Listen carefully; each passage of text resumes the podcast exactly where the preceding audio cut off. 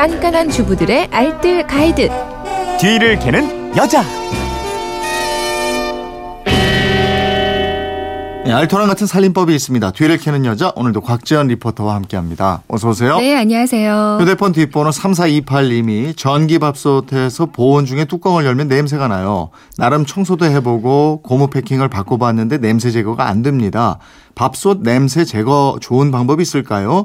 냄새 안 나게 하는 방법도 알려주세요. 이러셨는데 그래요. 냄새 나면 좀 그렇죠. 네, 밥맛이 없죠. 음. 어, 제조 업체 측에서 권장하는 보온 방법이 있어요. 음. 첫 번째는 취사가 완료되면 바로 밑면까지 골고루 섞어 놓고요. 네. 두 번째는 밥이 좀 적게 남았다 싶으면 이 내솥 중앙 쪽에 좀 볼록하게 모아서 보온하는 게 좋다고 네. 합니다.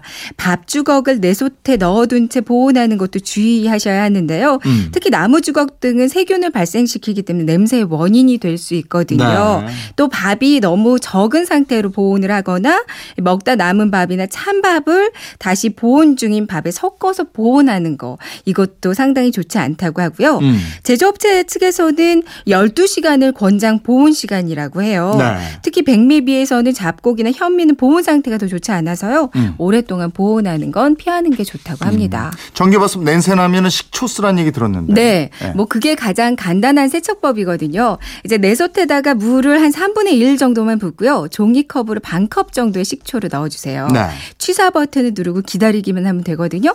한 30분 정도 지나면 취소 버튼을 이제 쭉 꾹 눌러서 강제 종료를 시켜 주세요. 네.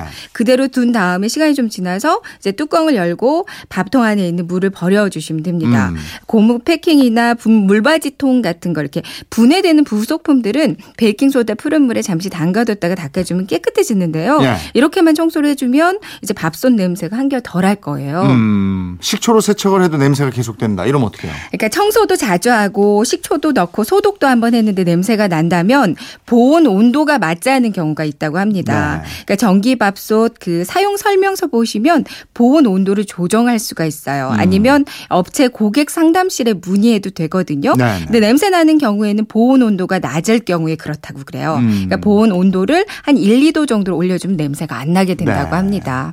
밥이 남았을 때 보온 기능 하는 것보다 냉동 보관하는 게 좋다고 그러더라고요. 네, 맞아요. 이제 밥이 남았을 때 그냥 전기밥솥에 보관하는 것보다는 냉동 보관해 놓는 게 밥맛이 가장 좋거든요. 네. 이제 냉동 보관하면 수분이 있는 채로 그대로 얼어버리기 때문에 품질이 거의 그대로 유지된다고 음, 합니다. 음. 그래서 냄새도 안 나고요. 네. 그러니까 남은 밥을 보관하실 때는 식혀서 냉동 보관하시는 게 가장 좋겠는데요. 이제 냉동 보관으로 일주일 정도는 맛있는 밥을 드실 수가 있어요. 네. 냉동해 놓은 밥을 다시 드실 때는 가벼, 가장 간편한 방법은 전자레인지로 데우는 거거든요. 음. 아니면 중탕으로 데우면 더 좋은데요.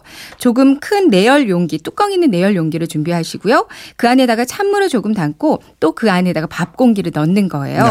이제 전자레인지에 다시 돌려주 는데 돌리는 시간은 평소보다 한 30초 정도 줄여서 돌리고요. 그럼 물이 가열되기 때문에 그 스팀 효과를 볼 수 있는데 밥맛이 아주 좋습니다. 네, 알겠습니다. 지금까지 뒤를 캐는 여자 곽지연 리포터였습니다. 고맙습니다. 네, 고맙습니다.